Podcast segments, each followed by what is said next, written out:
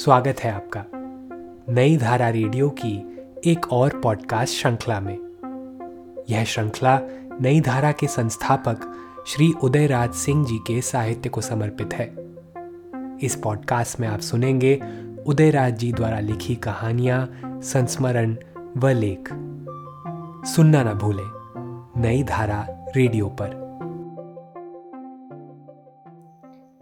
उदयराज सिंह की रचनाएँ पॉडकास्ट में आज सुनिए उदयराज जी का लिखा एक लेख, माटी में मेरा हीरा हिराए गयो रे। इंदिरा जी नहीं रही, अनहोनी होनी रही। आज उनको गए पंद्रह दिन बीत भी गए, मगर किसी को भी एहसास नहीं होता कि सचमुच अब वो नहीं रही। मेरी पत्नी ने छठ व्रत किया था, उन्हें तारीख तीस को नींद नहीं आ रही थी तो मैंने टीवी चला दिया। देखा इंदिरा जी उड़ीसा में किसी सभा को संबोधित कर रही हैं।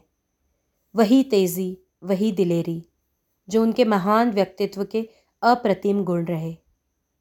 मगर कौन जानता था कि दूसरे दिन, जब छठ के व्रती पारण करते होंगे तो भारत का वो सितारा सदा के लिए डूब जाएगा, जो 19 नवंबर 1917 से ही भारत की प्रियदर्शिनी बना रहा। मगर विधि का विधान कोई आज तक न जान सका। इतना गहन है उसका विधान। आज से छत्तीस साल पहले जब गांधी जी की इसी तरह हत्या की गई थी तो एक शोक सभा में मैंने कहा था कि हम गांधी की रक्षा नहीं कर सके और एक भारतीय हिंदू नहीं उन्हें गोली मार दी क्योंकि जीवन और जगत को जिस ऊंचाई तक वो ले जाना चाहते थे, हम उसे समझ नहीं पाए। इसीलिए तो ईसा ने सूली पर चढ़ने के समय कहा था कि मुझे मारने वालों को क्षमा कर देना परमेश्वर। चूँकि वे नहीं जानते कि वे क्या कर रहे हैं। गांधी जी की हत्या के बाद आज भारत में उसी माहौल में इंदिरा जी की भी हत्या हुई। जैसे गांधी जी हिंदुओं के सबसे बड़े हितैषी थे, उसी तरह इंदिरा जी भी सिखों की सबसे बड़ी हितैषी थी। मगर हाय रे मानव मन, आखिर तुमने कब पहचाना कि तुम्हारा हितैषी कौन है और दुश्मन कौन है?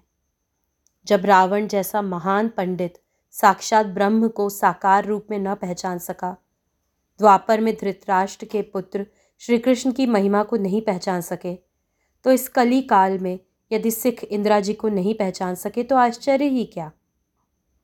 वियतनाम की दुर्दशा, फ़िलिस्तीन और लेबनान की बमबारी से खौफनाक बर्बादी, बांग्लादेश और पाकिस्तान की जनता की तबाही को देखकर भी यदि खालिस्तान के सिकंदरों की आँखें नहीं खुलती तो फिर क्या कहा जाए? क्या लिखा जाए? आखिर पाकिस्तान क्या है? किसी विदेशी शक्तिशाली देश का एक पुछल्ला है। बांग्लादेश भी तो दूसरों पर ही आश्रित है। दक्षिण अमेरिका के देशों की क्या हालत है? यूरोप के छोटे छोटे देशों की क्या दशा है? सभी किसी शक्तिशाली देश के पिछलगुआ बने हैं।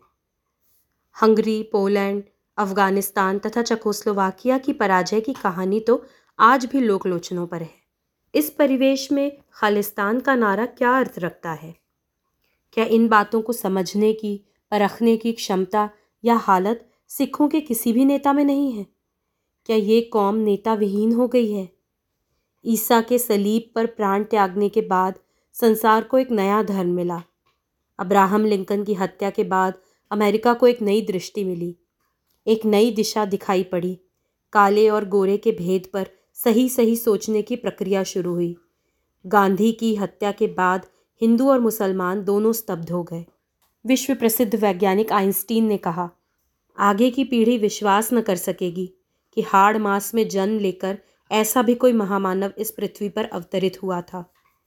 इंदिरा जी के बलिदान में जो कौम अपनी डफली और अपना राग अलापने का जो सपना देख रही है, क्या वो कुछ सीखेगी या नहीं? या जैसे गांधी जी को भूल कर हमने आज उन्हें मूर्तियों और ड्राइंग रूम में कैद कर दिया है क्या इंदिरा जी का भी वही हाल होगा?